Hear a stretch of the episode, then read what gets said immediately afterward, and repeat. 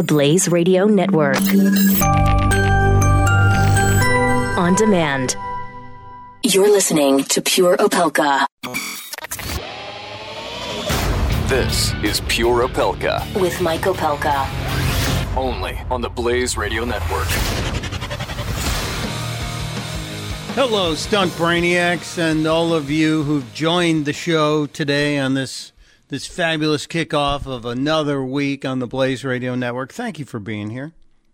I appreciate it. I um, I spend time on this show, so I appreciate when actually people listen to the show and participate. And that is why the phones are open always. 888 900 3393. 888 900 3393. We had kind of a free for all Friday with a lot of you weighing in on different topics. And uh, today I've, I've got a host of different topics as well. And of course, of course, we'll look at what the, the latest fallout from the G20 and um, what's distracting people from doing their jobs in D.C. Uh, what's distracting people from doing, oh, I don't know, journalism elsewhere. And uh, I got a couple of crazy stories that I saw over the weekend. Uh, really, seriously, really crazy stories. Unions uh, complaining about goats, for example. Yes, unions complaining about goats, filing actual complaints about goats. Uh, people with too much money. There are people with entirely too much money in this world I have proof for you. It's, I'm not taking Barack Obama's angle on this. Uh, do you remember when he said, at some point, you've made enough money? No, I'm not taking that angle. I'm just, I'm just saying there are people who have so much money that they decide to spend it on things that are so foolish that you, you just, you smack your forehead with your palm of your hand and go, what? What the hell are they doing? It's serious stuff. I know, I know. You're thinking, really, Mike? You're starting off the show with shaming people who spend money on things that you don't think is a good idea? Well, I challenge you. I I call you out to tell me if this is a good idea. Would you spend more than five bucks on one of those fidget spinners? Would you? I I heard about the spinners, and you guys have heard me talk about the fidget spinners on this show. I've talked about more than one occasions on how stupid I think they are, and yet there are some people who tell us that they are necessary for kids who are ADHD in order to keep them in the classroom, in order to prevent them from, dare I say, spinning out. See what I did there? These these little handheld distractions that kids who are ADHD are now allowed to have if they have a prescription from their doctor. They're allowed to have the fidget spinner. It's confusing. I know, it's very confusing to me. But the way the fidget spinner has worked its way into the educational system not just for kids who are reportedly ADHD, but for every kid. It's irritating. And it's all part of our inability to say no, both as parents and as educators. It's all part of our inability to say, hold on a second. No, you can't have that. That's, that's not going to help you. You don't need the help. You're just trying it because you want to be cool or be a distraction. And that's kind of what happened. The schools have tried to to block the fidget spinners for other kids, but I think in most cases, unless your school, if someone has a, a child in school or a grandchild in school, niece, nephew, and the school has said, no, we're not going to let you have the fidget spinner unless you get a doctor's note. I'd love to hear hear from you. So connect with me on Twitter at StuntBrain or give us a call, 888 900 3393. I would love to know there is some common sense out there because right now, no. No, there isn't. And here's proof. And this is also proof that people have too much money. We don't have a license, an intelligence test for people to earn money in this country. People uh, who are not as smart as I think I am have made considerably more money than I have. So I'm not jealous. But when they do dumb stuff with the money, I just want to grab them and say, "What are you, what are you doing?" Case in point, Christine Bungay of Carroll Gardens in New York. I think that's in Queens. She ordered a custom made fidget spinner last night, or I'm sorry, last month. She saw it on Instagram. She saw this uh, high end fidget spinner on Instagram. And uh, she thought, well, that would be cool. She works for Reebok in a problem solving capacity, essentially. She, sh- she says she is the executive showroom manager for Reebok. And that job must pay just a whole lot of money because Miss Bungay spent $3,500 for a custom made fidget spinner in the shape of two turntables that a DJ might use. $3,500. Now, as you are thinking, my God, what I could do with $3,500 uh, that I, if, if I had that kind of money to waste on a fidget spinner, what could you do with that? What would that do? Would that start your college fund? Would that be the down payment on your car? Would that pay off all your credit cards? Because this lady spent that money to have something that she said would be really cool to sit on her desk. Hmm. Now, just as you try and wrap your head around the $3,500 for the custom fidget spinner that this woman had made, um, she also ordered two more.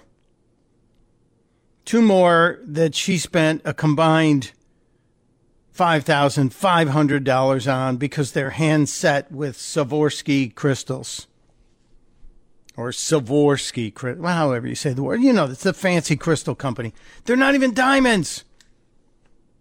They're not even diamonds.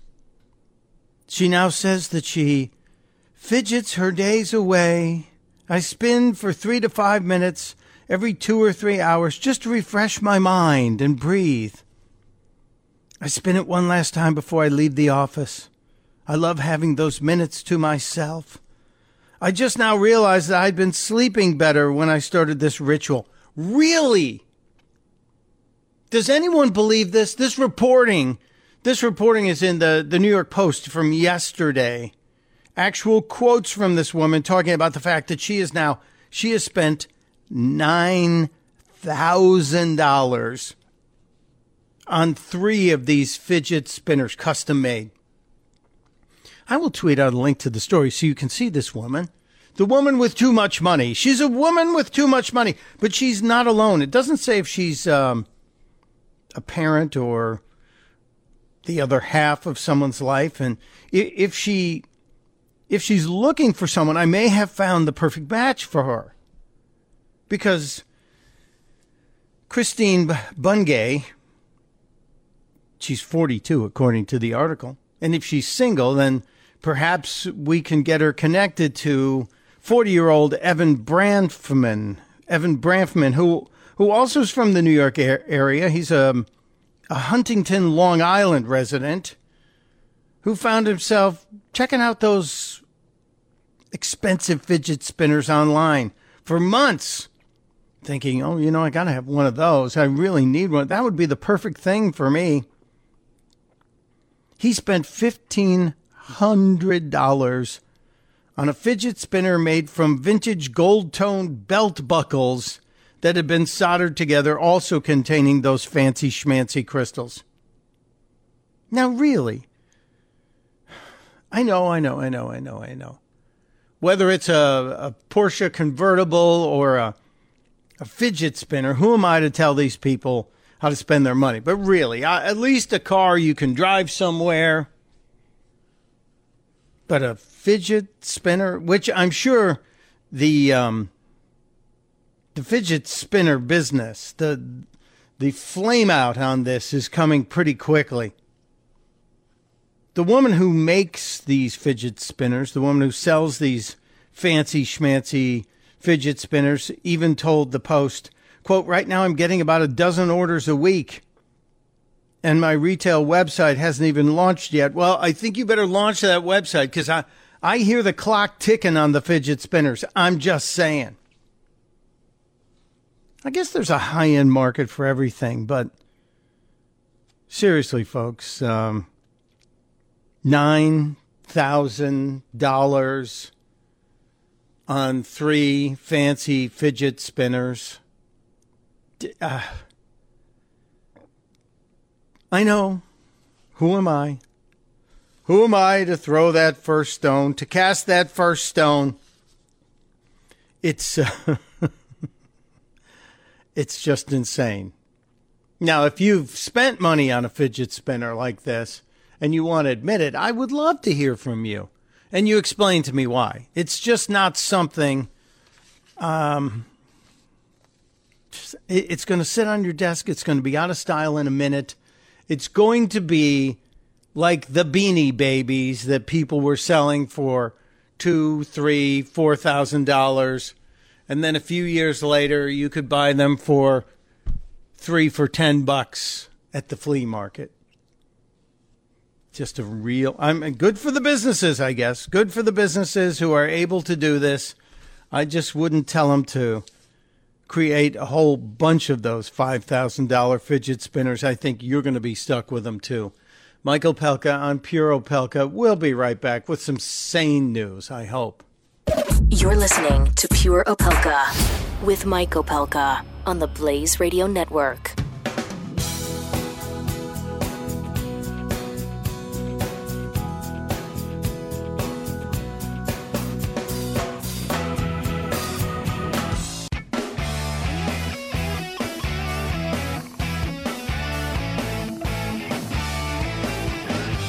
Pure Opelka with Mike Opelka.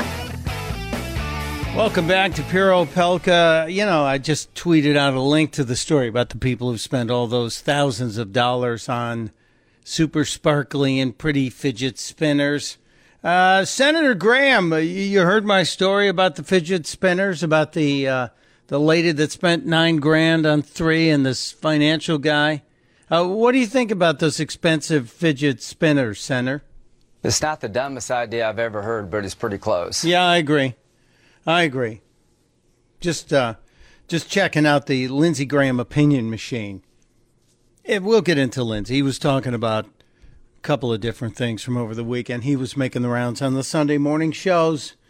So uh, kookiness. I also received uh, an internal message after I did that story on on the fidget spinners from a cohort in the Blaze newsroom, Kate Scanlon, who sent me a picture of a stupid spinner from Harry Potter, something called a golden snitch.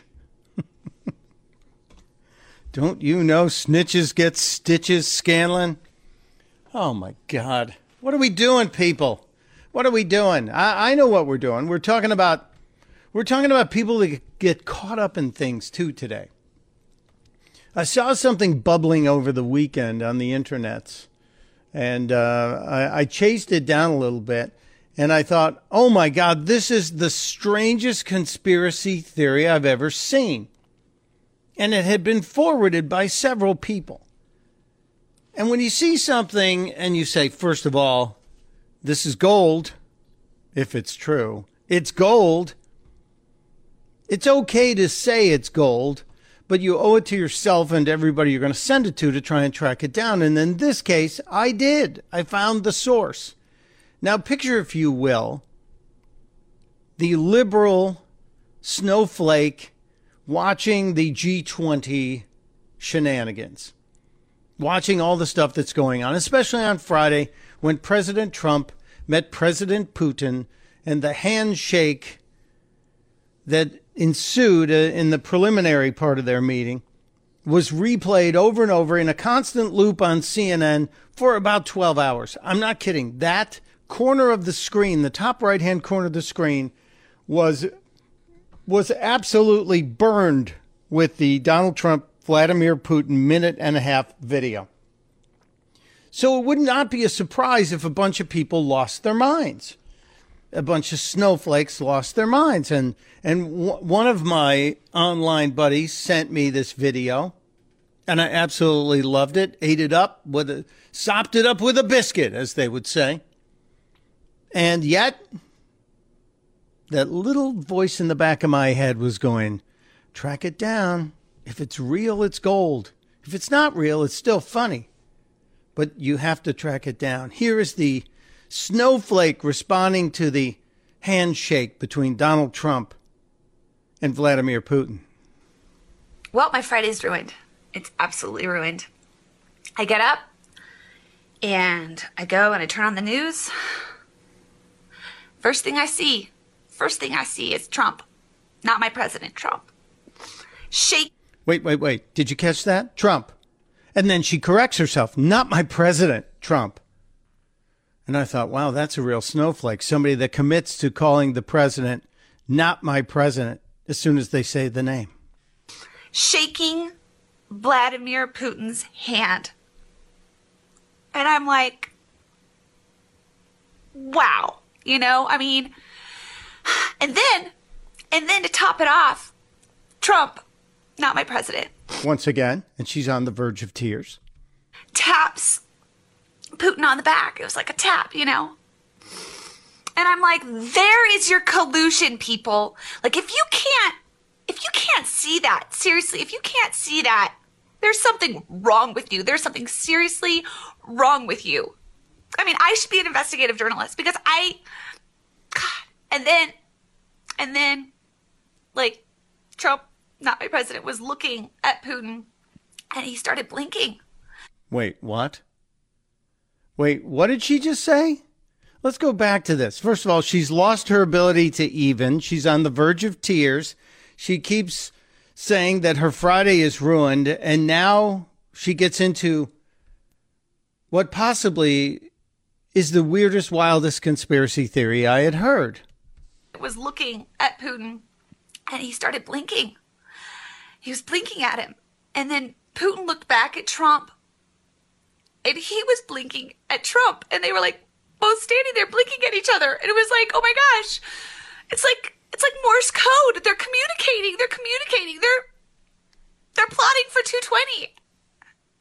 And I felt so I felt so helpless, you know, like I, I wish I could stop it. Just my Friday is just ruined. It's just my whole weekend's ruined now.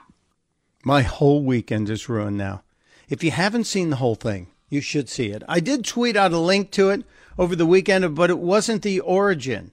I went back and started doing some search work to try and find the original video posting of the handshake heard round the world, the liberals' response to the Trump Putin handshake. It's from someone named Conservative Mama. Conservative Mama. She is, first of all, this is a brilliant actress. This is someone who has posted a few videos on the internet and they're not getting enough views. So uh, I will post out uh, a view to Conservative Mama. I've sent her an email to hopefully invite her on the show, but I, I think her her snowflake impression is really good. Her snowflake cry, her crying was very believable, and her acting I thought was just terrific. Tell me if you agree or disagree. Conservative Mama. I'm gonna again. I'm gonna tweet out a link to it because you got to watch it. Share it with your friends. Realize it is exactly what it's supposed to be. Parody, and it's funny as hell. We'll be right back.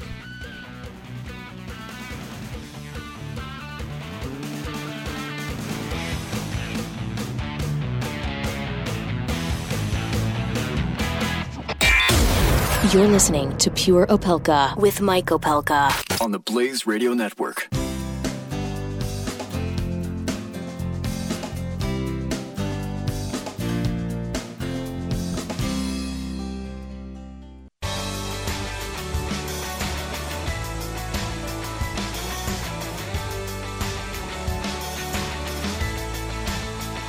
You're listening to Pure Opelka with Mike Opelka. Part of the next generation of talk radio on the Blaze Radio Network. I got to check in with the liberty loving Latino. I, guess he's not expecting to get an invite to Jim Acosta's summer barbecue. I don't know if it's okay to call Jim Acosta a joke. Maybe it is. It's his opinion. He's, he's welcome to it, but a little harsh there, sir. Let's extend the hand of goodwill on occasion to some of our brothers and sisters in the electronic media. Maybe we can disagree without being disagreeable. I'm just saying. Just saying. Um, Lindsey Graham, you know, thanks for stopping by, Senator.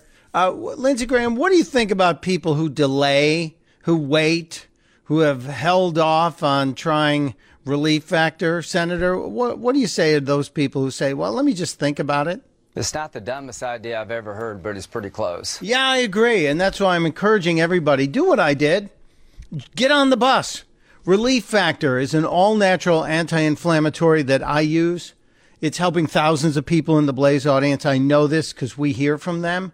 For example, we heard from uh, Linda and Jay, who tried Relief Factor, the all natural anti inflammatory that helps remove the inflammation and thus the pain. Listen. I've got constant pain in both knees and uh, in my left hip. It's just been miserable pain, and I would just endure it until I was almost in tears and crawling along the backside of the couch for support. So I ordered it, and Linda came home and I said, I got this for us.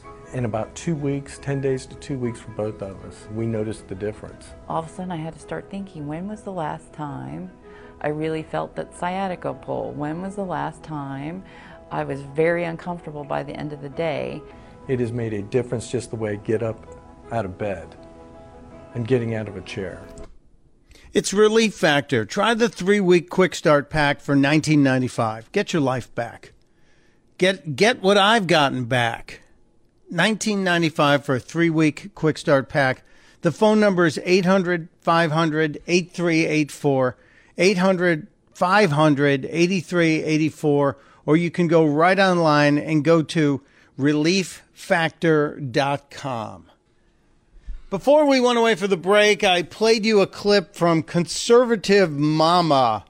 And um, I'm sorry, I, I, get all caught up in those clips and I feel like I got to stop them and start them. And somebody said, Look, it's only a minute and a half. Can you just play the Conservative Mama clip and let us hear the whole thing? And I figure, yeah, I can do that. So, so this this is Conservative Mama with the handshake heard round the world. Well, my Friday's ruined. It's absolutely ruined. I get up and I go and I turn on the news. First thing I see, first thing I see is Trump, not my president, Trump, shaking Vladimir Putin's hand. And I'm like, wow, you know, I mean, and then, and then to top it off, Trump, not my president, taps Putin on the back. It was like a tap, you know? And I'm like, there is your collusion, people. Like, if you can't, if you can't see that, seriously, if you can't see that, there's something wrong with you. There's something seriously wrong with you. I mean, I should be an investigative journalist because I, God, and then, and then, like, Trump, not my president, was looking at Putin and he started blinking. He was blinking at him. And then Putin looked back at Trump and he was blinking at Trump. And they were like both standing there blinking at each other. And it was like, oh my gosh, it's like, it's like Morse code. They're communicating. They're communicating. They're, they're plotting for 220. And I felt so, I felt so helpless, you know, like I, I wish I could stop it. Just my Friday is just ruined. It's just my whole weekend's ruined now brilliant and well done and all that stuff. I tweeted out a link to it if you want to see it. You want to send it to your friends. Uh, I hope to have this lady on because she's very clever. She has uh, another video that describes the day before and the day after the election. What the snowflakes were like the day before and the day after. But what makes that whole thing, this fake conspiracy theory of the blinking. What made it so funny for me was back in February, and I don't know if you remember this, after the inauguration, after the inauguration, that well, the day after the inauguration was the march. Remember the women's march with the kitty cat hats? And at that march, there were myriad signs that said, free Melania, Melania's a hostage, all these kinds of crazy things. And right after that, we started seeing some very interesting stories, and they were obviously parodies as well, claiming Melania Trump is blinking the word help in Morse code. Melania Trump is is blinking help during her first official appearance as first lady at the White House. This is back in February. Those stories bounced around.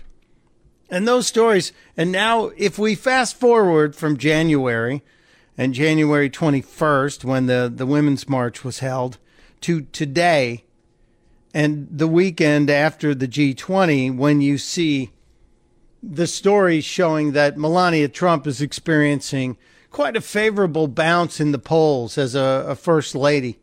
There will still be, there will always be people who are on the the far left side of the aisle who will never accept President Trump or anyone with Trump in their last name in any way, shape, or form. Uh, case in point, what happened this weekend in in uh, Hamburg with at the G20 when the president had to leave leave a meeting that was going on. Now here's here's the deal, and I got into a little bit of a an online kerfuffle, as it were, with Keith Olbermann. I'm sure you know who Keith Olbermann is, former sportscaster turned leader or, or one of the uh, generals in the resistance. Resist, he's always saying. But Olbermann posted his outrage on on Saturday when Melania Trump was seated between Emmanuel Macron, the French president, and Theresa May, the British prime minister. It was only for a brief period of time, and it was at a meeting that was discussing this is like a breakout session. You know, this isn't the main meeting.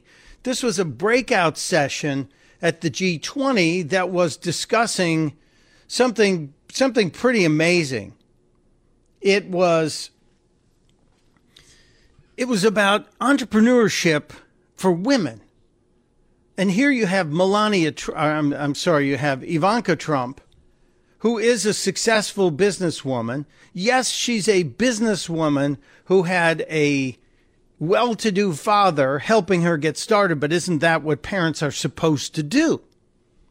Isn't that part of a, a parent's uh, obligation is to try and give their kid everything they can to succeed, whether it is a, uh, a great education, a solid home life, maybe some seed money for what they're going to do if they finally choose to do something. So, Ivanka Trump has long been an advocate for helping out those people, those women who are looking to become entrepreneurs. And she's been a key voice in this. So when President Trump had to go somewhere, why, it was perfect.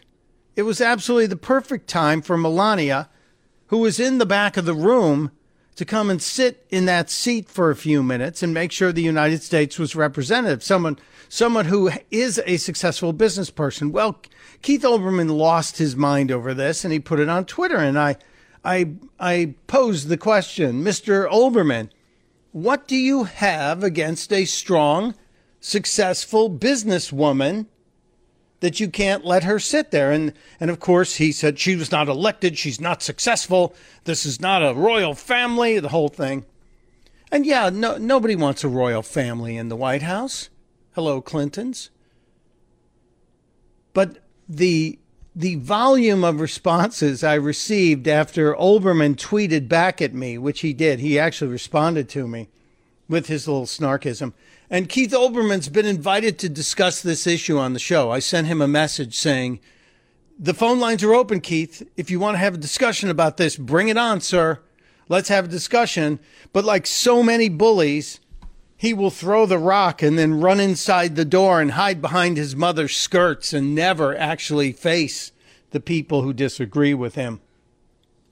Doors open, Keith. I also told all of his his followers, the niblets who follow him, that they're welcome to join the conversation as well. And none of them have. So today's vital question, today's vital question posted on Twitter, and it's it's still got 16 hours left. I'd, I'd love for you to weigh in on it. What do you say about Ivanka Trump briefly representing her father at the G20 on women's entrepreneurship? Are you fine with it? Do you believe she had no business being there, or you cannot decide? Because currently, after after about uh, what is it, about eight hours of this, seventy five percent of you are totally fine with it. Seventy five percent of you think it's great. Twenty one percent say she had no business being in there. So more than one in five of you think it was inappropriate, which I think is interesting.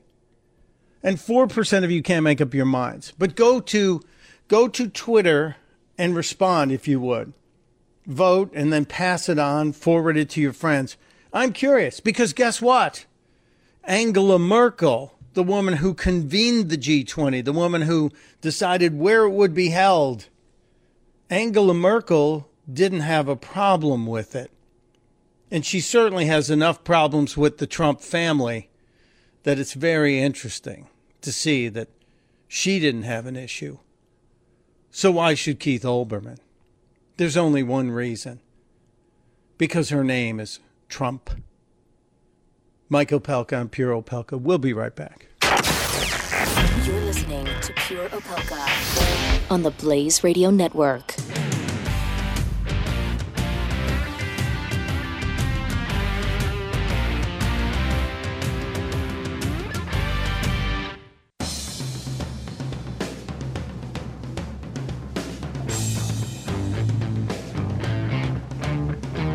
You're listening to Pure Opelka with Mike Opelka on the Blaze Radio Network. Welcome back to Pure Opelka. There are um, a lot of things yet to get to today. It's Monday, so that means Dr. Wendy will join us in the uh, second, uh, third hour of the show. It's also, we're going to talk about some education and what we need to do to take care of our. Um, our educational system and make sure kids aren't being molded into experiments for the government or just marketing opportunities because I believe that's part of what's going on with Common Core and some of the other things that are happening in the classrooms. We're also going to talk about Amazon Prime, and, and tonight at midnight is a big opportunity for many of you. If you're Amazon, I'm an Amazon Prime uh, member, not a not a paid spokesperson. I use Amazon Prime. I don't obsess about Amazon Prime. But I I think there's something really interesting going on today and it just shows you how clueless the cable systems are. And we'll get to that. Plus I, I told you I have to get to the story about the goats versus the unions. And um, there's a Charlie Gard update as well. And today is uh, Pina Colada Day. Pina Colada Day. I'm just thinking on a day like this, on a hot day like this in the Northeast, it is it is hot and humid here. A pina colada sounds pretty good, and for those who don't uh, who don't drink, I, am sure a virgin colada would work for you. It's just one without the rum. So uh, enjoy Pina Colada Day and and crank up the Rupert Holmes record, right? Uh, and maybe uh, those of you having a flashback can appreciate that. Hmm.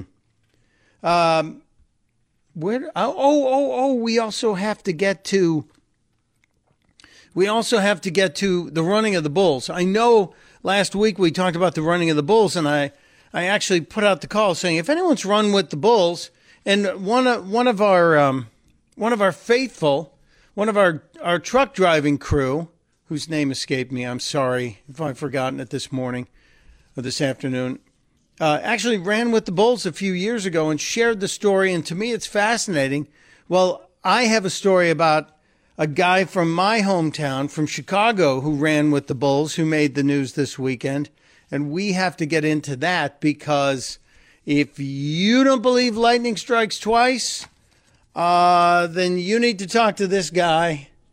And we will share his story with you just around the corner. So, uh, education, of course, more G20 stuff. I do want to get into what uh, more of what Lindsey Graham said, not just his uh, his clever comment that he keeps making, but uh, I want to get deeper into what Lindsey Graham said.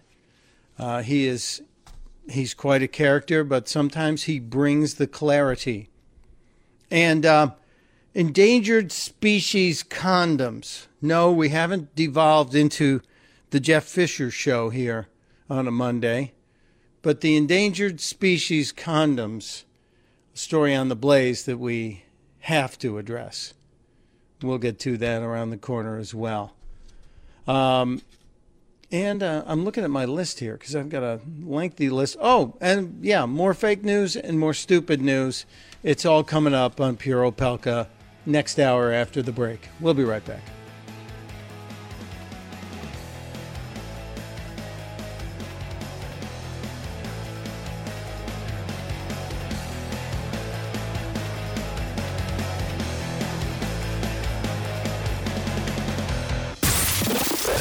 Pure Opelka. With Mike Opelka on the Blaze Radio Network. The Blaze Radio Network. On demand. You're listening to Pure Opelka This is Pure Opelka, with Mike Opelka. only on the Blaze Radio Network. It is Pure Opelka on the Blaze Radio Network, and uh, very happy you're here. Very happy. So many of you reached out over the weekend with uh, good thoughts. Thank you. I appreciate it. Um, I, I kind of keep everything quiet. Stuff like that is quiet in my life, just because. But I appreciate those of you who sent good thoughts, more than I will tell you. So um, glad you're here. Glad you're a part of it. Phones are open. Triple eight nine hundred thirty three ninety three. 888-900-3393. I know some of you saw that I tweeted out Sunday's cover of the New York Post, which uh, had a very clever take on the Bill de Blasio speech in in uh, Hamburg. No, he wasn't addressing the G20. No, de Blasio wasn't the featured guest at a G20 awards ceremony. No, the New York City mayor was there to address a bunch of protesters. He was there to essentially throw progressive gasoline on the fires of discontent. So when the New York Post came out with its cover with a picture of de Blasio and said Deutschbag, um, yeah, I thought that was pretty good. I thought that was wonderful, as a matter of fact, as New York City has the Familia family in mourning after the officer was killed as she sat in her police car, assassinated, if you will, and uh, leaving leaving kids behind, twins, twelve year old twins, not going to have mom, and another hero is gone from the NYPD, and De Blasio has decided he needed to be overseas. So the New York Post, not a surprise that they called him a Deutschbag. Very clever. But what did surprise me is that the the New York Daily News, a very, very liberal publication, the New York Daily News came out and said um, he was terrible for doing this too. The subheadline reads Blas romps around Germany as city's problems simmer. But the big headline on the article, buried on page eight, not on the front page the way the Post did, but they still gave it to him pretty good, said, Mein Dummkopf. So, Daily News, you get a half a point on that. You get a B minus. Actually, pretty brave of a, a Democrat based paper in New York City to go after this gigantic progressive jackwagon. Much more I could have called him. Uh, we were talking earlier about um, about goats being a problem. Uh, I'm a fan of goats. I happen to think goats are great creatures. I think goats are are um, a wonderful addition to. If I could have goats here in the in the woods of Arden, Delaware, I would have goats on the property, but the city won't allow it, so uh, no goats here. But uh, there there is an area where a union is having a problem with goats there is a, a problem that goats are taking jobs away from people. Seriously. I'm not kidding you. A union in Michigan is up in arms, furious, saying that a bunch of eco friendly goats are stealing their jobs. They're taking jobs away from good, hard working union people. These goats have got to go seriously, we're talking about goats. The local 1668 of the American Federation of State, County, and Municipal Employees.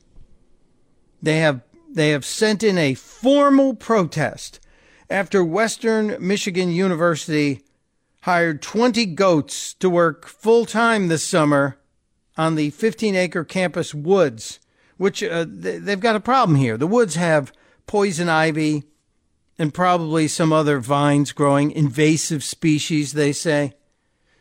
So the the school said, "Well, let's uh, let's do the wise thing here. Let's put some, let's turn some goats loose on these 15 acres and see what they can do."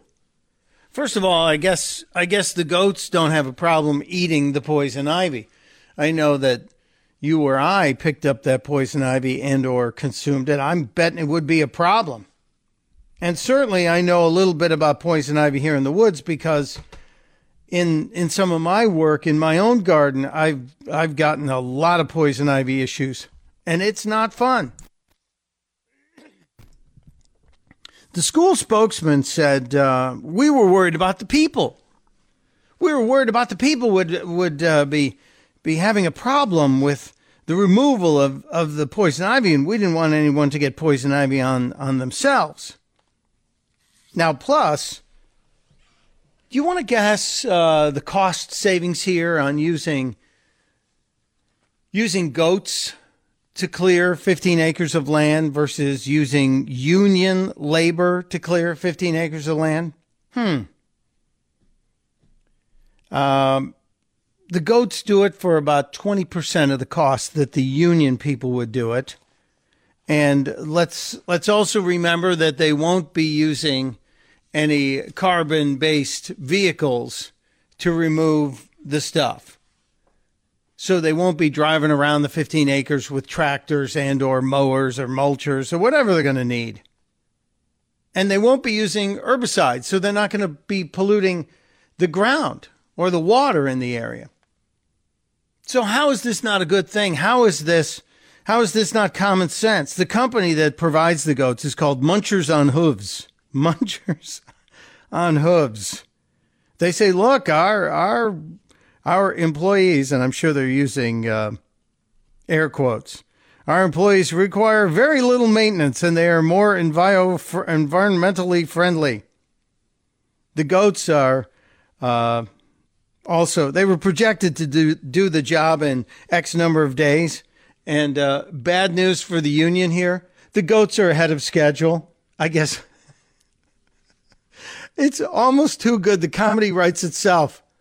The unions are complaining that goats have taken the jobs of hardworking men and women who are part of the American Federation of State, County, and Municipal Employees. The goats ahead of schedule, of which the the editorial that I read this in responds by saying a rare feat for organized labor working on a public project.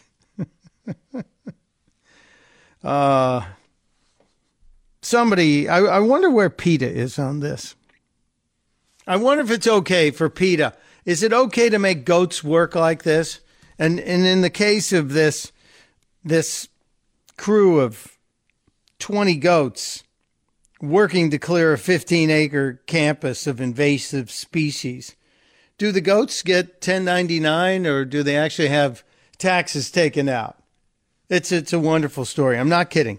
Western Michigan University, a state school, has a formal complaint issued against them by a local union. Why? Not because they're hiring non union labor. Well, in a way, they are. But these are non human labor. These are goats that are doing the jobs that the union wanted people to do. But, you know, why, why should we be unhappy that a school, a state sponsored school, is saving money and is ahead of schedule on something that makes just great sense? So, uh, Western Michigan University, congratulations to you. And uh, what are they? Local 1668. Come on, guys. You're not you're not really telling me this is serious. You're not you're not really being serious about this story, are you? I guess I guess they are.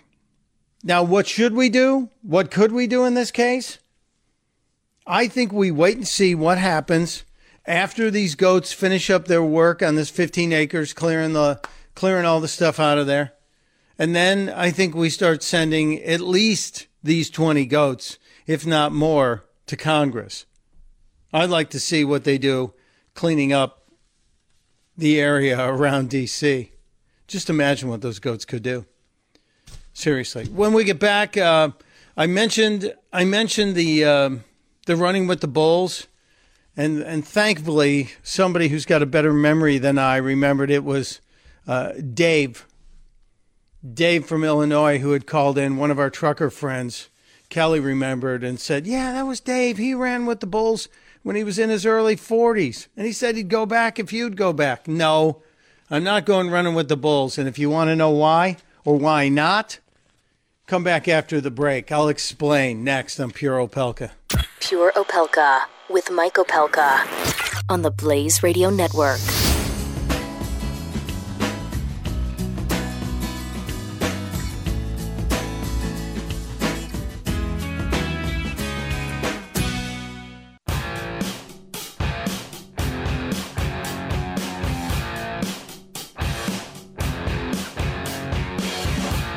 Listening to Pure Opelka on the Blaze Radio Network. Welcome back to Pure Opelka. Before I get to the running with the Bulls, I need to remind you of um, the great deal that I took advantage of. 1995 for three weeks of the Quick Start Pack for Relief Factor. I've had problems with my knees and my back and my neck and my hips for the past year, and I thought I was on a fast track to knee replacement, maybe even hip replacement. No matter what, it was diminished lifestyle. And um, I was introduced to Relief Factor by Brad Staggs and then by Doc Thompson. And I tried the three week quick start pack. It's an all natural package of a combination of things like turmeric and fish oil that are anti-inflammatory. They are they are in my case miracle workers. It it helped me reduce the inflammation that was causing the severe pain in my knees. Now it doesn't all go away, but I'll tell you what, I'm I'm playing golf. I've I've got a sunburn because I walked so much golf this weekend, and I'm out in the garden more, and I'm taking the new puppy for walks virtually every day when it's not raining. And I did it because I take Relief Factor at breakfast, lunch, and dinner. It's pre-packaged. The three-week quick start kit is the easiest way to do it. Three weeks worth of Relief Factor. It's $19.95. Go to relieffactor.com and, and see, see it for yourself. Or pick up the phone and talk to one of their advisors. The phone number is 800 500 8384. 800 500 8384. It is Relief Factor. I do use this stuff. It has made a huge difference in my life. And for those of you asking, yes, I still am without any pain medication, over the counter, prescription, whatever, since day eight. And that was in early April. So check it out, Relief Factor. Um, last week we talked to Dave in Illinois about running with the Bulls because I'm I'm watching this, and on day one of running with the Bulls, there were three people gored, and uh, those people, of those people, two of them were Americans. And I thought I did a little research on this to see who the hell would put them in in harm's way like that. And Dave said he did it. Of course, it's been romanticized. Thank you, Ernest Hemingway. And um, thank you. The sun also rises. If you had to read it in school, you know what I'm talking about. But a lot of people have said, yeah, we, we had to do it. It's on a bucket list. And Dave explained, Dave, who did this and had the close calls himself, said that um, these bulls can run pretty fast, up to like 35 miles an hour. So we read the story of a guy from Chicago, my hometown, who's doing nothing, nothing to help the image of Chicago. And he got gored uh, back in 2014. He's been he's been in Pamplona, I think the past 12 years, but in 2014 he got gored twice in the thigh through one side of his leg and then the other. He spent 11 days in a hospital. And for the next two months, Mr. Hillman from Chicago needed a cane to help him walk.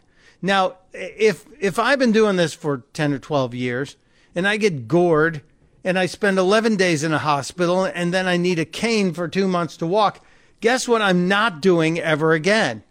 I'm not going to put myself in front of those damn bulls, 1,200 pounds of beef running at you. Well, Mr. Hillman decided uh, he had to get back and run. He had to do it. He said it's part of my dream.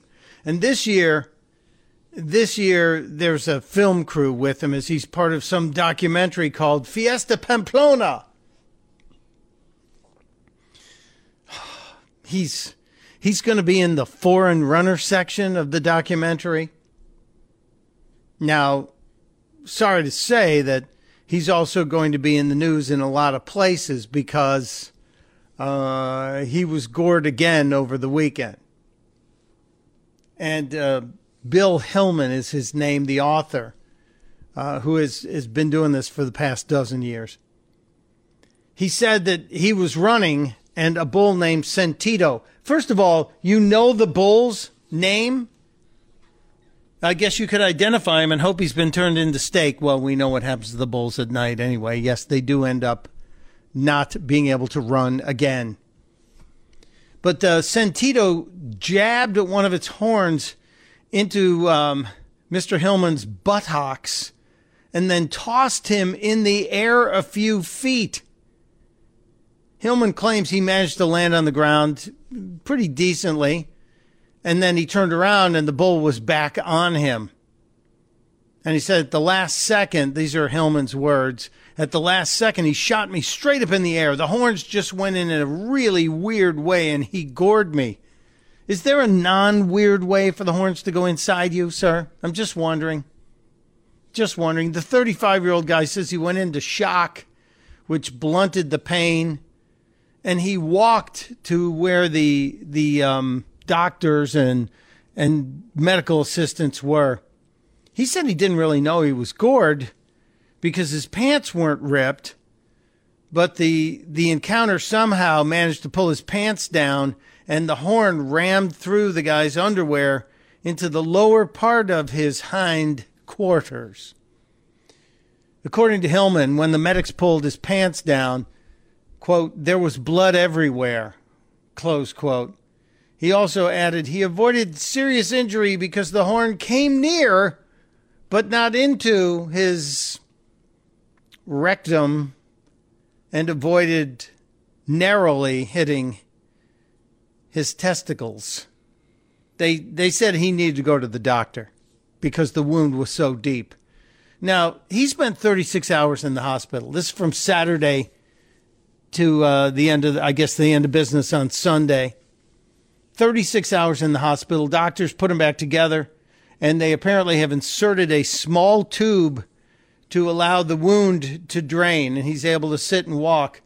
Uh, I'm checking the news all day because why? Because Bill Hillman said, I'm really in love with the Bulls and I'm really in love with the culture. So it's an almost an impossibility that I would stop. I'm a daredevil at heart. It's just who I am. He was planning on being out there again running with the Bulls. You know those those people I said who have too much money and spent nine thousand dollars on spinners. Um, I'm going to take that back. I, I I see this guy spending money on on this every year for 12 years, and now you've been gored twice in the last three years, and you're going to go back out today. Are you not going to be happy until you're one of the casualties? And I'm talking about one of the casualties that comes home in a bag. I guarantee you this guy is not married, and I guarantee you that if the film crew was not there, he would not be out there again running with the Bulls. Not a smart guy. He should be celebrating Pina Colada Day and not picking up the pieces of his wounded self as he stumbles through the streets of Pamplona. When we get back, let's hit some of the hard news. Michael Opelka, Pure Opelka. We'll be right back.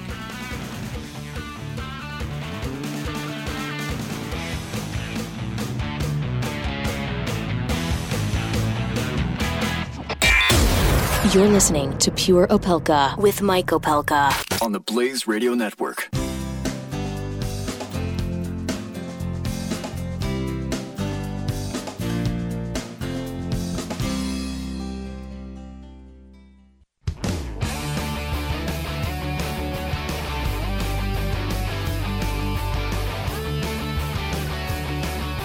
Pure Opelka with Mike Opelka on the Blaze Radio Network. Welcome back to Pure Opelka. Half hour from now, our friend, uh, our buddy, our pal, Dr. Wendy Patrick, uh, joins us to discuss some of the politics, some of the weekend stuff. Uh, wish you were here in person because we might be able to weasel our way into a little pina colada celebration. It's Pina Colada Day.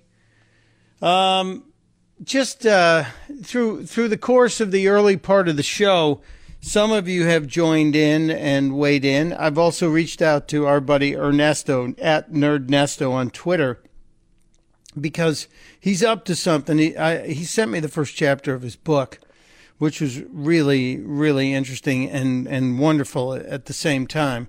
Story of his walking across the nation, most of the nation, to get. Um, to get to uh, the Pacific coast and draw attention to um, the plight of our vets. And there is a there is news on the T-shirts that he was he was making, and so I want him to share it with you because these T-shirts are helping the vets. And I'm trying to focus more on on charities and, and people that are doing good charitable work. I'd like to try and spotlight really vital charities and especially ones that we can use our our combined weight of importance to support obviously starting with Mercury 1 and the work that Mercury 1 is doing but there are there are myriad other charities out there that I think can can be um, can be pushed forward in their missions by just a little bit of financial help or a little bit of a people power if you're so inclined. I'll give you an example of two that I support on a regular basis. And you know, you guys know I support a lot of military charities and a lot of VA charities. Uh, but there are two that that deal with kids. One is called Splashes of Hope. Splashes of Hope. And if you've ever seen a children's hospital, you know what a daunting place it can be. And we we've been talking about Charlie Gard now, and I can imagine what little 10 month old Charlie Gard has been facing in hospitals with tubes sticking in them and all that stuff. And what they see in the hospital so often affects their attitude and how they handle the battles they face. And Charlie's probably not completely aware of everything around him, but many of the little ones who fight cancer, who fight all kinds of diseases during their protracted hospital stays, Many of their lives are made better when somebody comes in and decorates the place. And I've known the people from Splashes of Hope for, gosh, over a decade. maybe close to 15 years. And the whole thing came about when a woman was faced with her other half having a terminal illness and being in the hospital, and she went and visited him almost daily. And he eventually passed, but before he did, when he was bedridden, she was a painter, had studied painting and, and painted landscapes, and she painted the ceiling tiles in his hospital room to try and give him something to look at as he faced the end and faced the battle of his illness. And when she left the hospital, she said, I'd like to do this for the kids' ward. And the hospital's like, okay.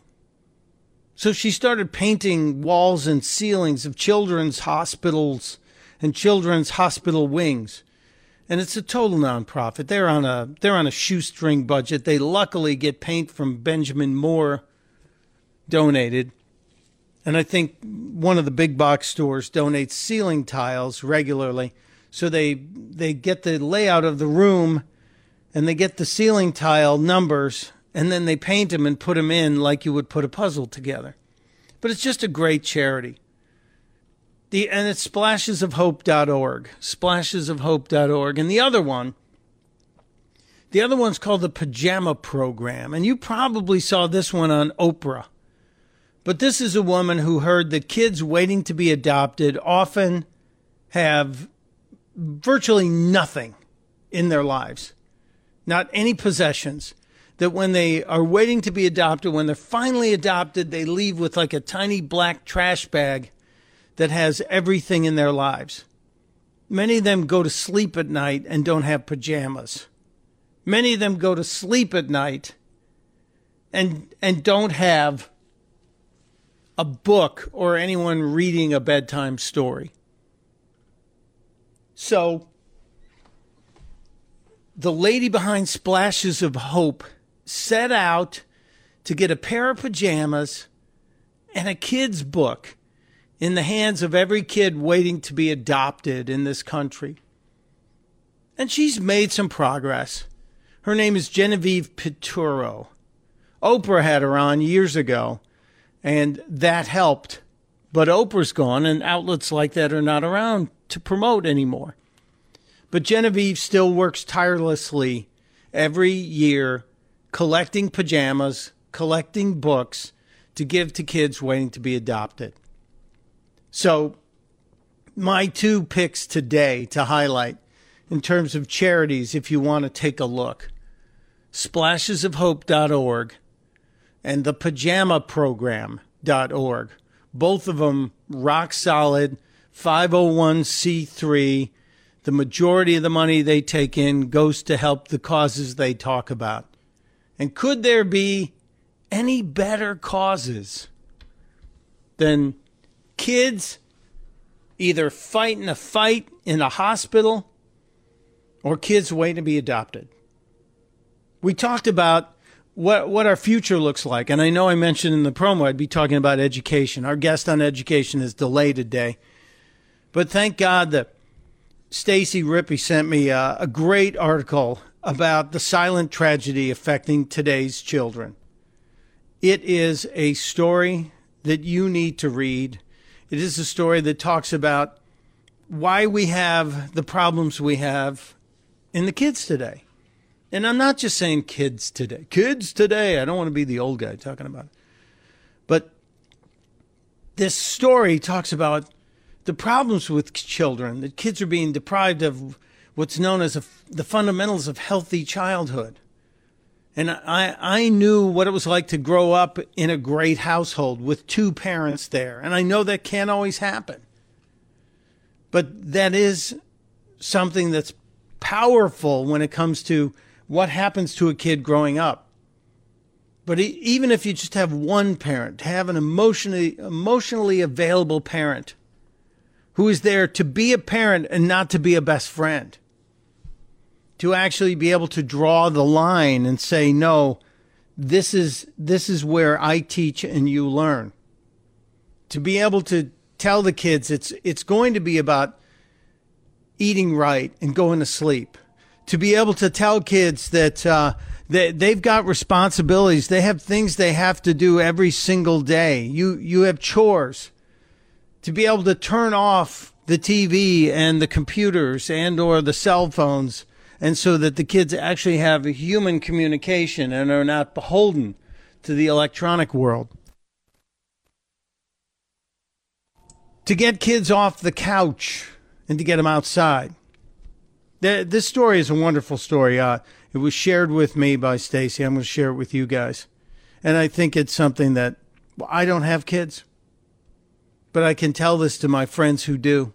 I can give this to my friends who do because I think uh, the rest of us, the grown ups here, the people that are past 50, we better start trying to build the world behind us or we're going to have a much tougher time at the end. We need a foundation being developed behind us, or what's going to face us is going to be very difficult. So I, I know I said I was going to get to hard news, but I wanted to make sure we started each each day trying to throw a little light on good charities. And today's charities are about kids, and this story about making sure we have good kids, making sure we stop um, this story, which is headlined the Silent Tragedy Affecting Today's Children by Victoria Prooday. She's an occupational therapist. I'll I'll tweet out a link to it. But thank you, Stacy, for for sending it in. This this audience is so smart and so responsive. It's much appreciated. If you have a charity you think needs some love and attention, you just have to reach out to me. You can do it via Twitter. You can do it via email. And uh, I'd like to try and put spotlights on good charities as often as we can. Might only be one or two a week, it might be one or two every day. We have to work on doing some good as well as hooting and hollering about all the bad that's out there. Mike Opelka on Pure Opelka. We'll be right back. You're listening to Pure Opelka with Mike Opelka on the Blaze Radio Network.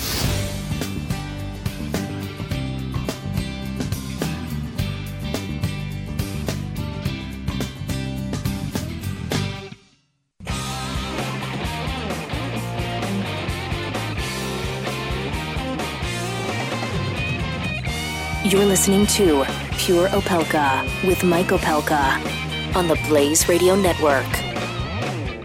Yeah, yeah, yeah, yeah. Welcome back to Pure Opelka. I'm I'm gonna get to the uh, the Washington stuff in just a minute, but uh, we have some some listeners in in the Great Northwest region. Some who live in Oregon, and um, I might have to say goodbye to you people in Oregon. We might have to we might have to stop. We might have to put an Oregon filter. You know, you can do geo targeting.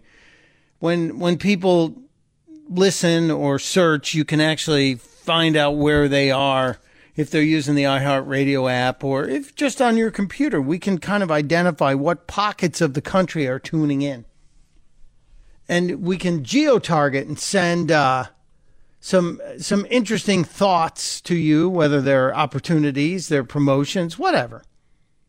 But I think we might need to geo target Oregon and just block because Oregon, come on.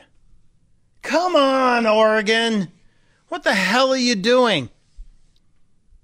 Apparently, the Oregon legislature last week pushed through two bills that will decriminalize small amounts of six, six, count them, six hard drugs.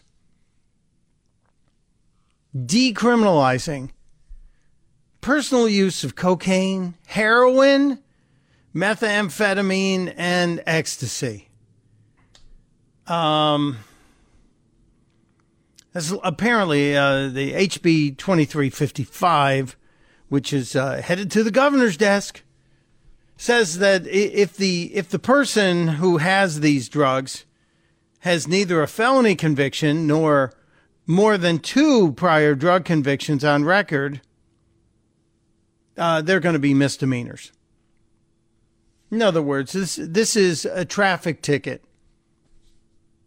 I'm sorry, but I'm a believer in, in deterrence on, especially on drugs like meth and ecstasy and cocaine and heroin. Oregon, what are you doing? One of the Dems in in Oregon told the Lund Report that um, this locking people up for using these drugs is kind of like putting them in the state pen for having diabetes. He calls this a chronic brain disorder, and it needs to be treated this way.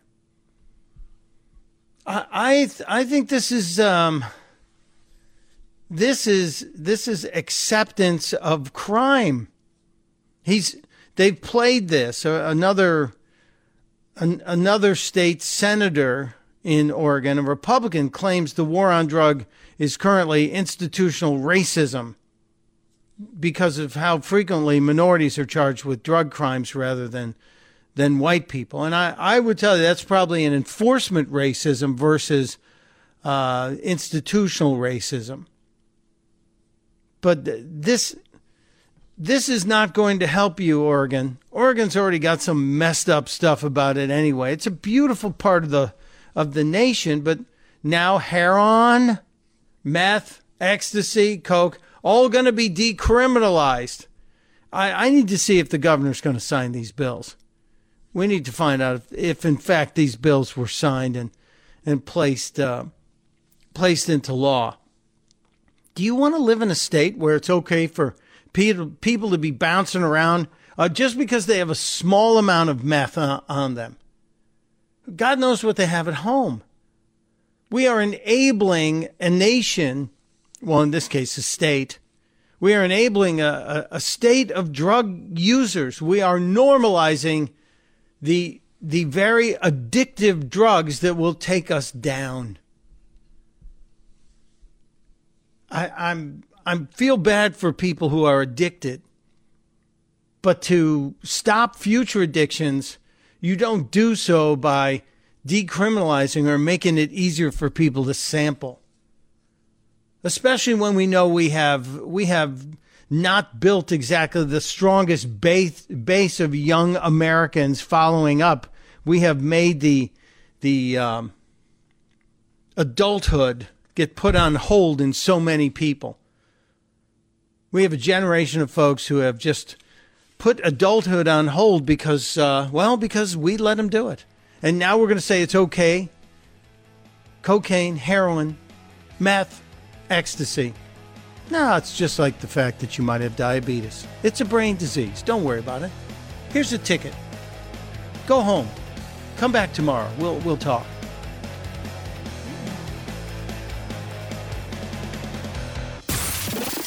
Pure Opelka. With Mike Opelka on the Blaze Radio Network.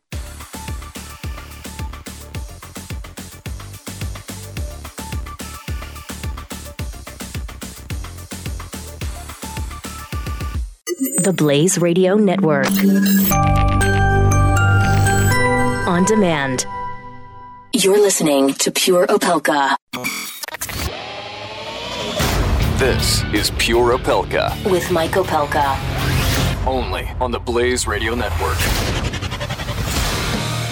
Welcome back to Pure Opelka, third hour of the show, kicking off a brand new week.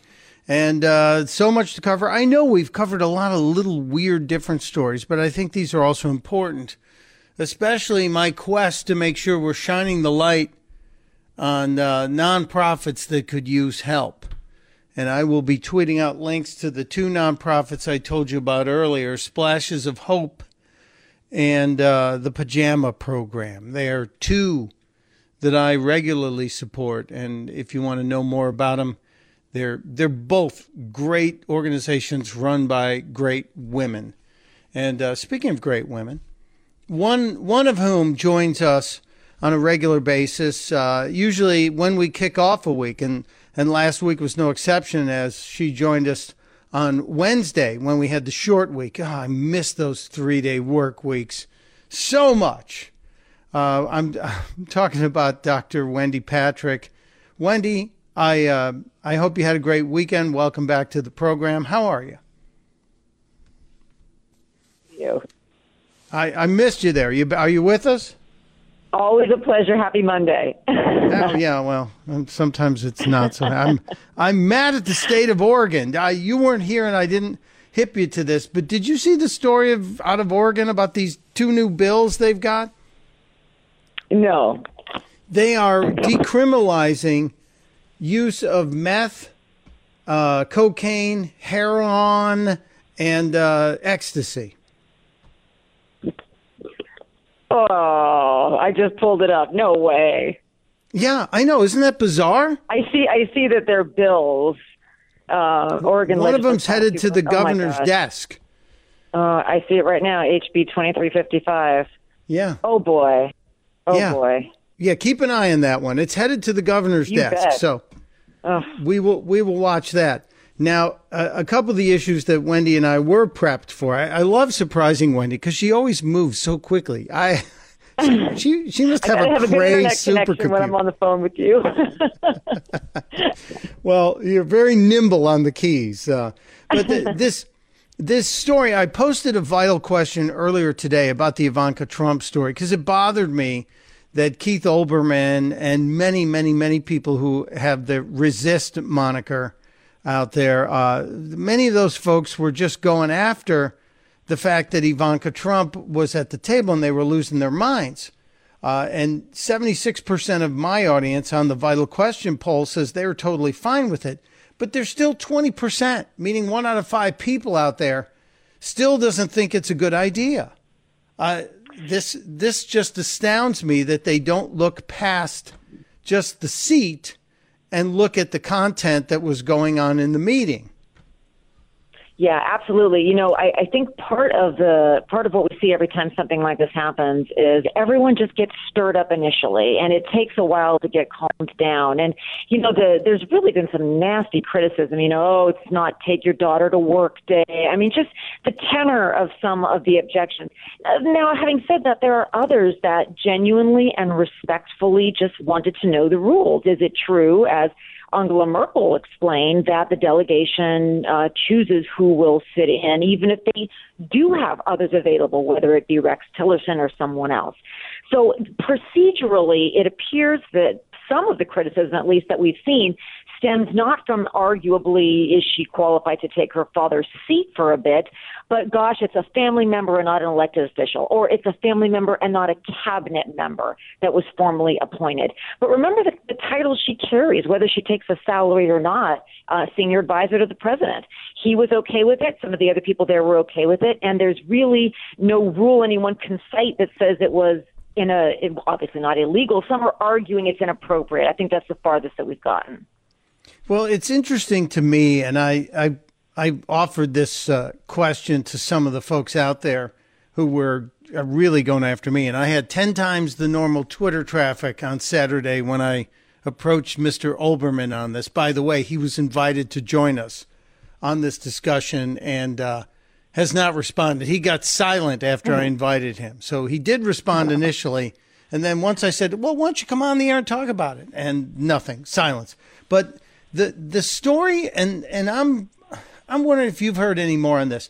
Ivanka and and um, Chelsea Clinton were good friends leading up to Right. this election, but as of March of this year, there's been no formal statement about that.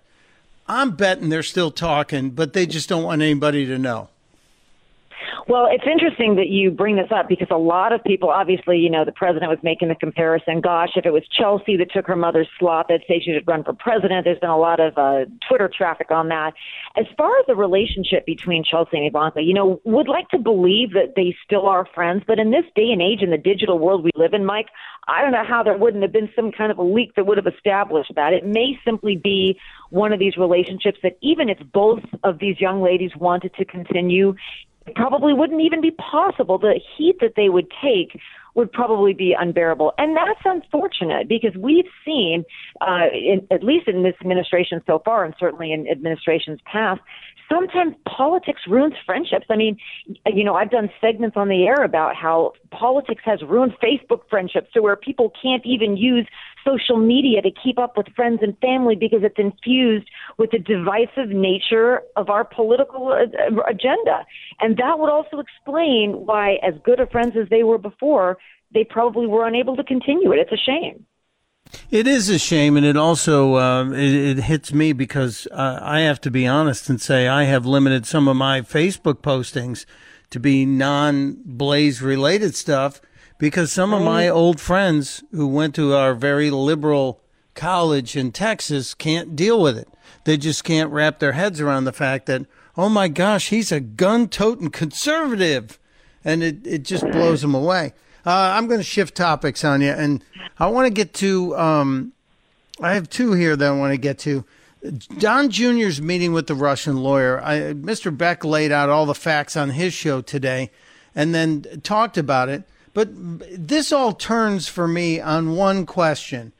If I were running for office, or if my dad were running for office, or any family member, and somebody called me and said, Hey, we've got a whole bunch of really toxic info on your opponent. Why don't you meet with us? Most of us would say, "Of course, I want to see it," because it's it's a leg yeah. up. You know. That's right. You know, and that's what Don Trump Jr. said. You know, it's Oppo research. Everybody does it. The reason it's in the headlines, uh, in, at least in, in some areas, remember that not everybody is making a big stink about this, but the argument is within the Trump administration, within the Trump family, all roads don't lead to Rome, they lead to Russia. And it is against that backdrop that we've been hearing for the last year that this new information comes forward. You know, it's interesting though, Mike. I wonder if it would be as headline news as it is had Don Trump Jr. not changed his story from one day to the next. Remember, first it was about Russian adoption, and then it was, well, the meeting was set to occur in the first place because supposedly this woman had information about uh, Hillary's ties to Russia, et cetera. And then, you know, there's much made about, well, he changed his story. Why did he do that? Why wasn't he just honest up front? So it almost becomes about procedure, not content. The more we talk about this, which, begs the question, is the content even important? Which is, by the way, the point Donald Jr. is making today. Well, uh, again, procedure versus content. This is this is another really interesting thing you brought up because if we have really content that is innocuous, the content of the meeting is doesn't mean anything but yet it was uh, obscured from us the fact that it existed for a long time. And then finally, we coerced the information out and we learn about it, and it was something that was hidden from us. Then it seems to cast doubt on the cloud or put a cloud over what the content was. It's like Dr. Doc, not doctor, like Judge Judy always says, if you lie to me once, I doubt the rest of everything you're saying to me. you know, not yeah, to go back true. to it, the law school of Judge Judy, but you know, it's it it does seem that this administration at times causes itself more trouble by having to go back and amend their stories after the fact. That's right. And, you know, Mike, as you were talking, it also, you know, you almost called her Dr. Judy. It also reminded me that titles matter. And I was going to kind of segue from that. Remember the way that this woman has been portrayed uh, in social media and online. And, and, you know, they talked, they've called her a Russian government advocate.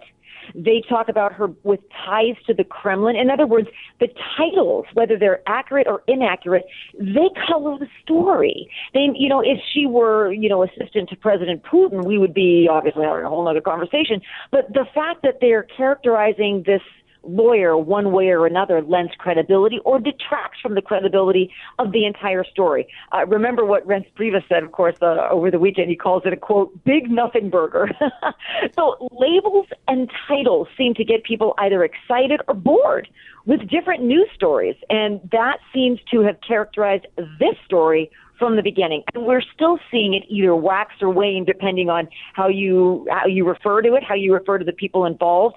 And you talk about him changing his story. I want to toss in one more thing. Whether or not this was reported is also at issue. Apparently he didn't, but the other two people that were there did.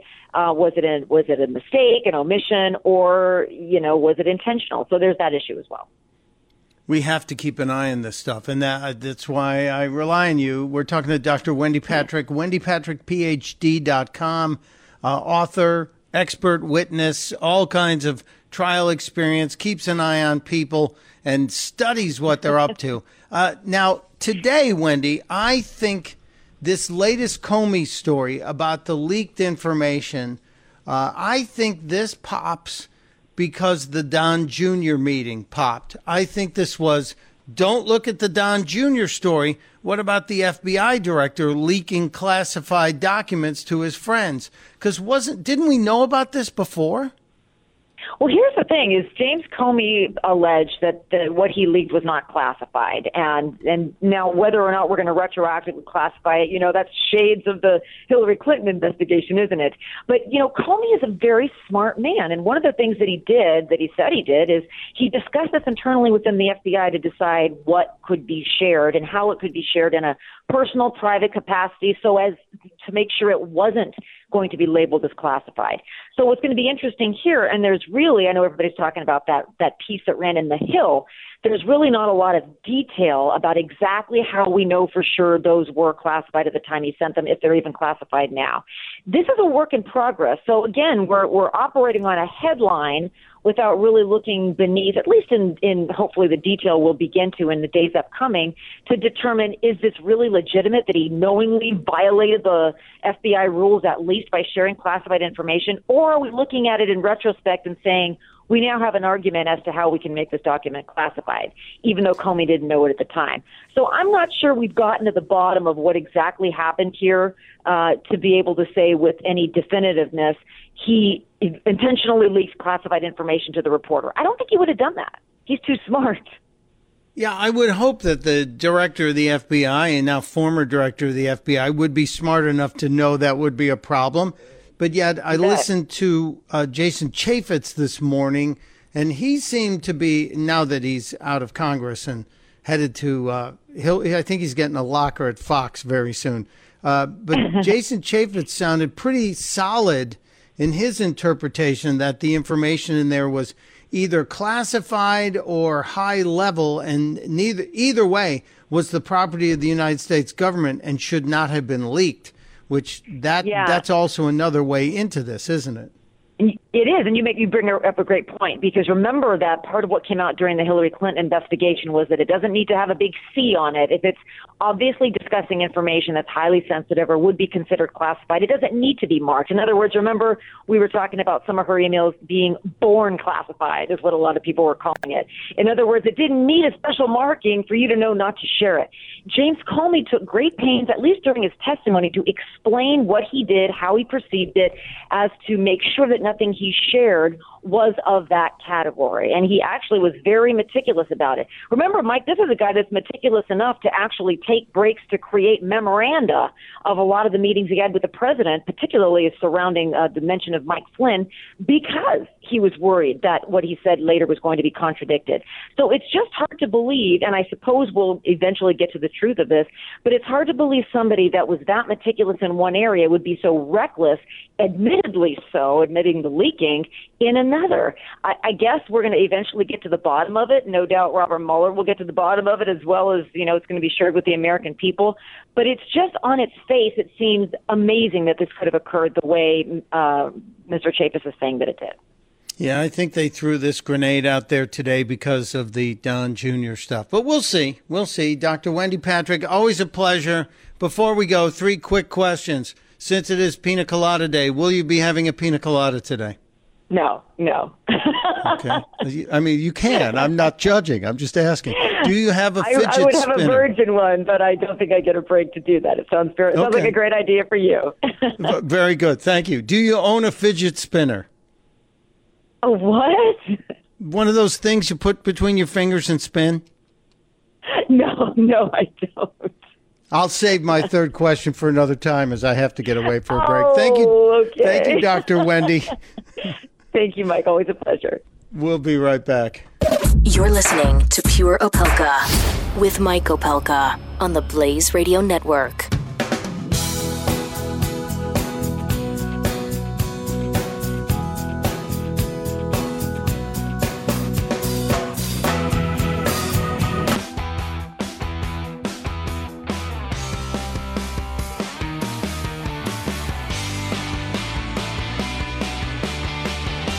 Is Pure Opelka with Mike Opelka on the Blaze Radio Network. Welcome back to Pure Opelka. Just around the corner, we're going to talk to our buddy Ernesto. Remember Ernesto at Nerdnesto? Yeah, he's got an update on uh, some of the work he's doing. He's continued to help our vets, continued his mission to help our vets. So we're going to see what we can do to help him. He's got some news.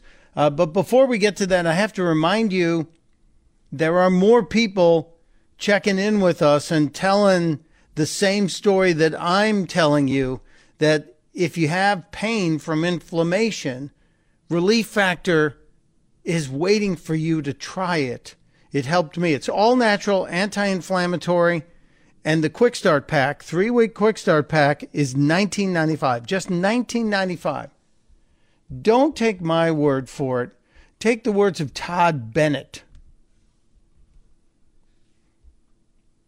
Well, I thought we were going to have Todd Bennett here, but his testimonial has frozen. So I'll get back to that. But let me explain to you what happened to me.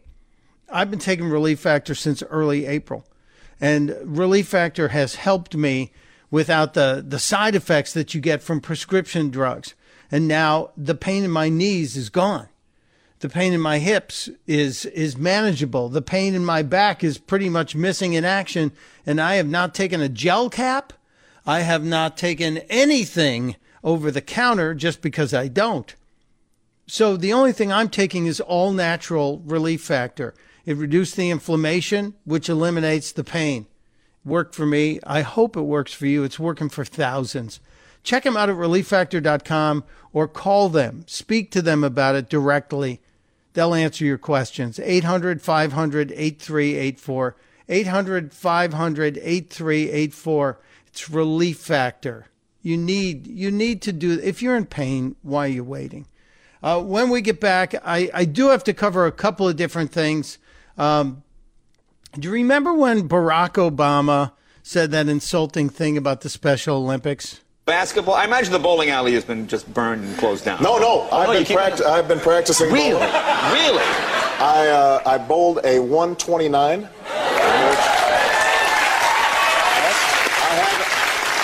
Oh, no, that's very good. Yeah. Oh, that's very uh, good, It's for- Mr. This is President. like, this is like Special Olympics. It's like, No, that, that no, that's Remember very that? good. That was June of 2009. Barack Obama said he he bowled a, a 129 and it was like Special Olympics or something. Remember that remark? Yeah, I do. Well, guess what? Guess whose wife is getting an award from the Special Olympics? Interesting. Very. I guess they forgot about this. I guess it's okay if it's just your husband. Ah, I'm sorry, but that's a little insensitive. There's a lot of other people doing great work. Great work to help the Special Olympics. It sickens me. We'll be back with Ernesto. You're listening to Pure Opelka with Mike Opelka. on the Blaze Radio Network.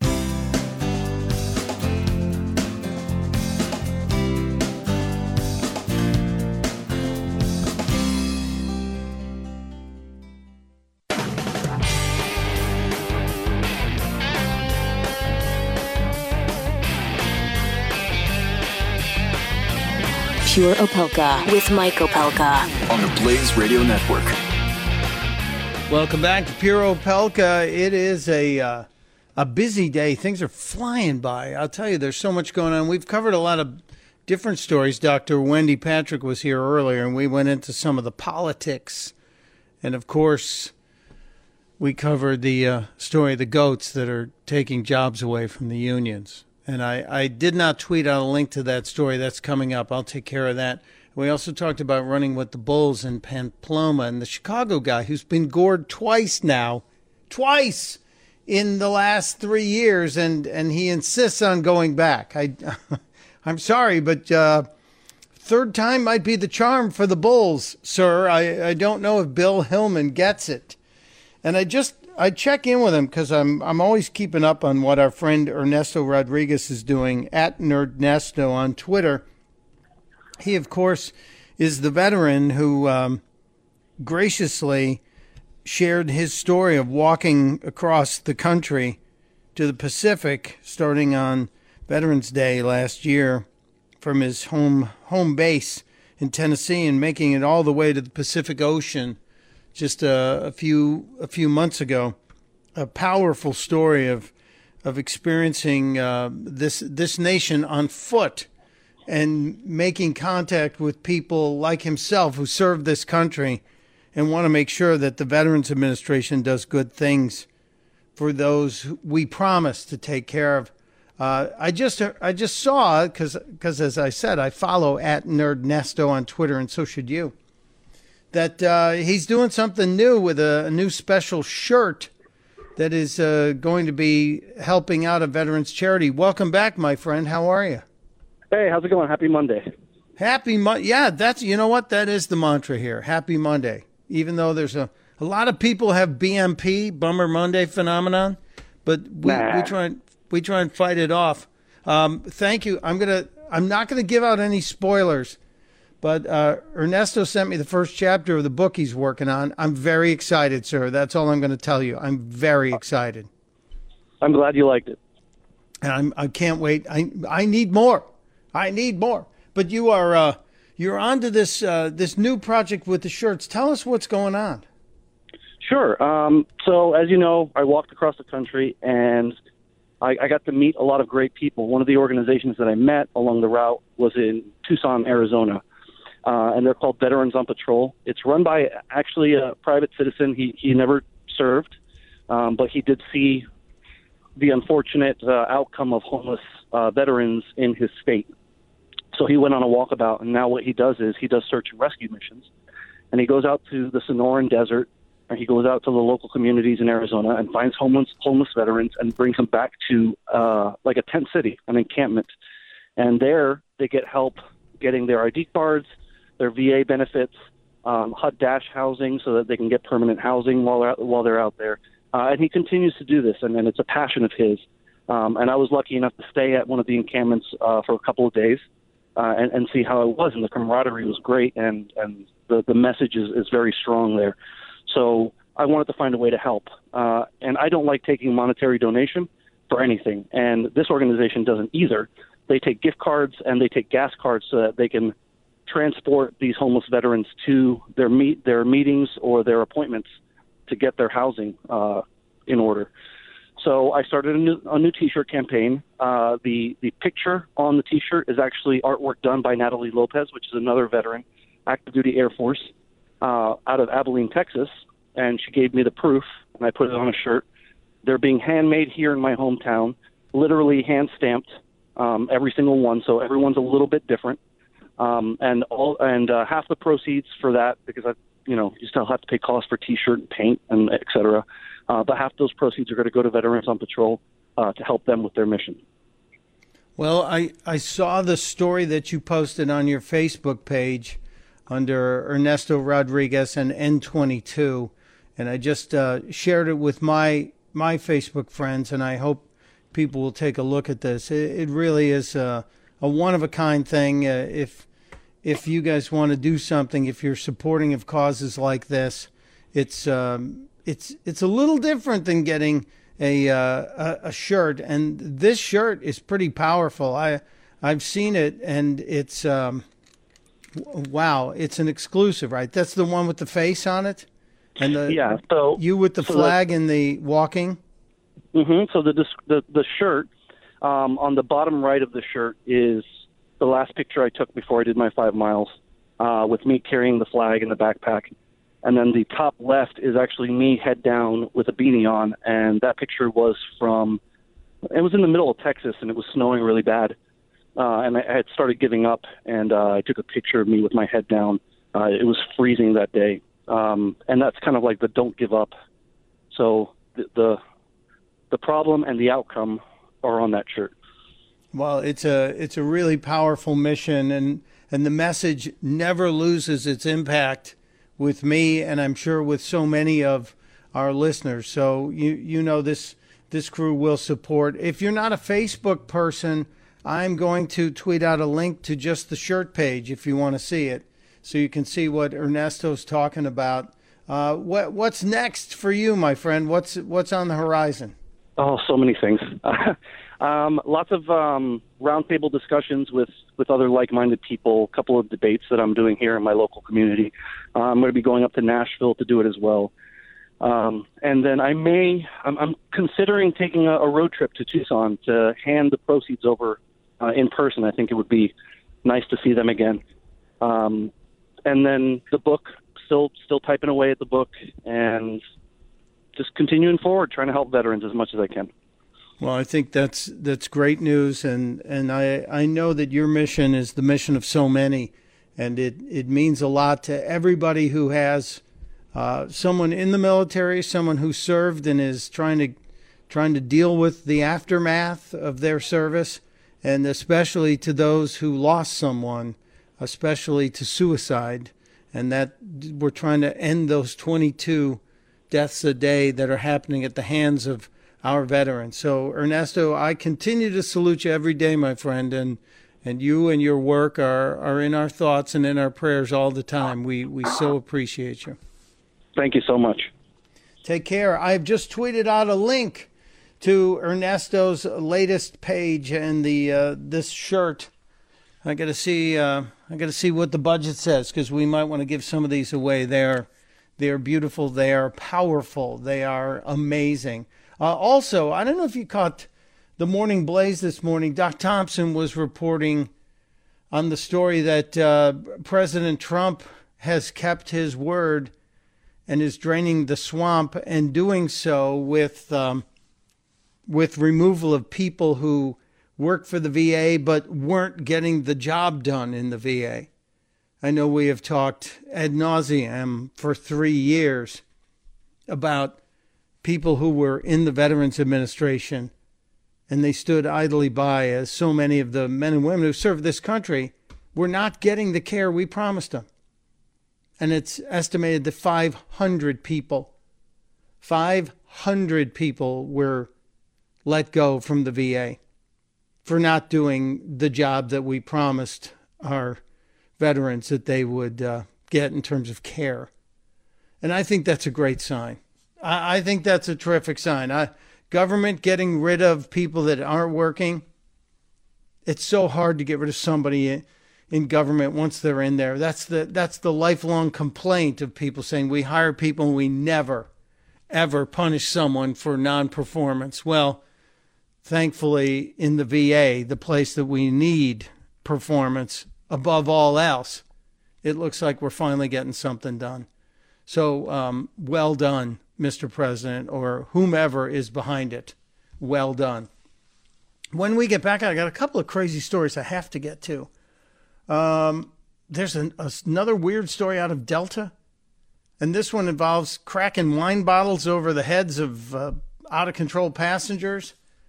Uh, there's a, a program, I don't know if you've seen it, on Friday and Saturday nights called Live PD.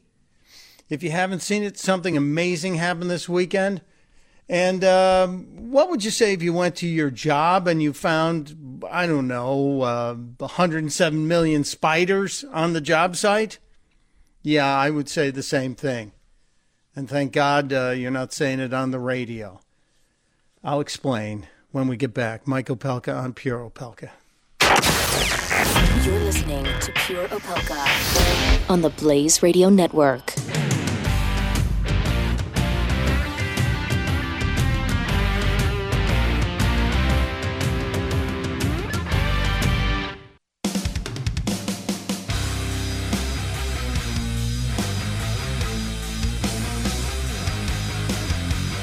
Pure Opelka with Mike Opelka. Welcome back to Pure Opelka. Busy day. I can't believe uh, we we need to we need to monitor the liberty loving Latino. I, I, he's coming in today and he's all wired up. Uh, maybe he went to his other job and there were 107 million spiders when he got there. That's what was found at a four acre site of the Baltimore wastewater plant, they found a four acre nest of spiders. Um, I, I, don't know if I should tweet out a link to this slideshow, but uh, 95% of the building's interior is covered 95%. And somebody, no, nobody counted 107 million spiders. But can you imagine the guy walking into that building? Dum, dum, dum, dum, Let's see what's in the uh, wastewater treatment plant building. Oh my God, there's got to be 107 million spiders in here. Jesus. Anyway, Baltimore, what are you doing? I want to know who didn't see it leading up to this. You must not have been spending any time looking. But in every cubic meter of the warehouse or the, whatever this building is, they found 35,000 spiders. 35. Okay, everyone's getting chills right now. I'm sorry. I'm sorry. Didn't mean to scare you, but there it is. I didn't uh, I didn't get into the story about the five most radioactive sites in the world. But suffice it to say, most of them are in places that end with the word Stan, except for Fukushima. But they're, they're in places in the old Soviet Union. I did mention Delta.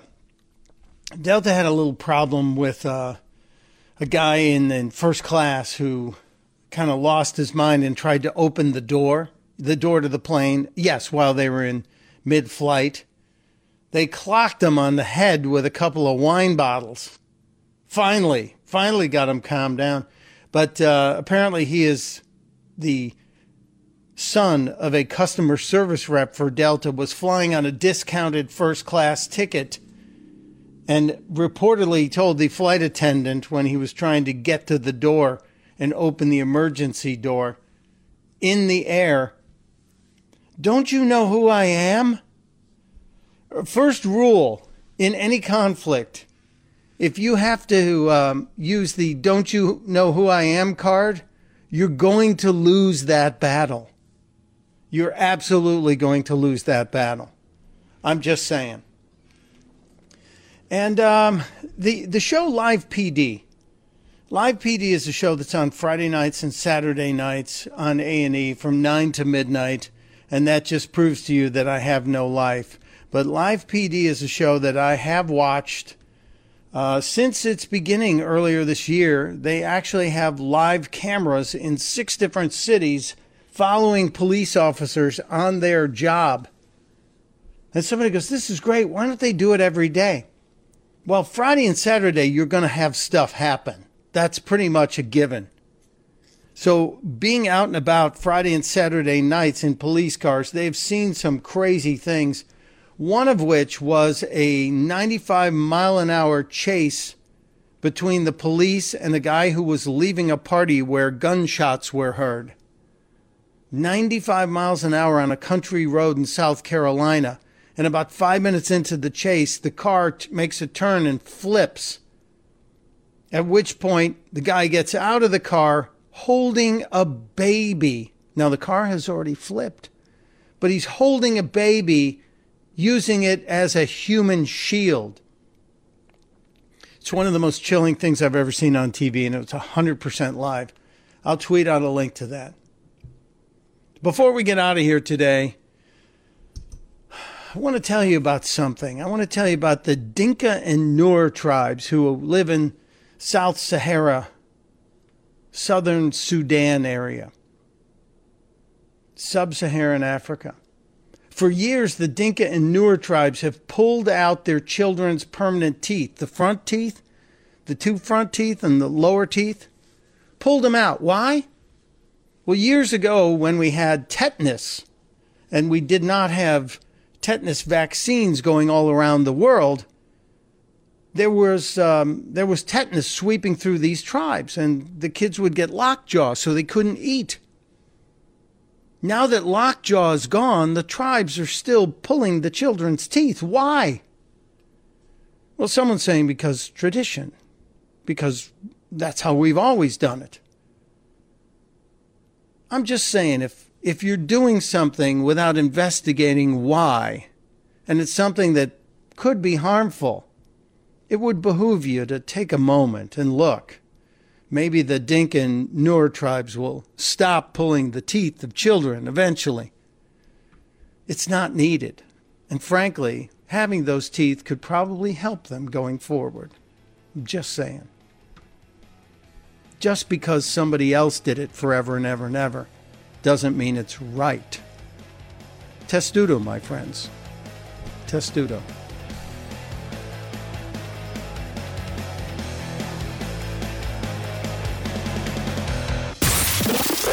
Opelka. With Mike Opelka on the Blaze Radio Network.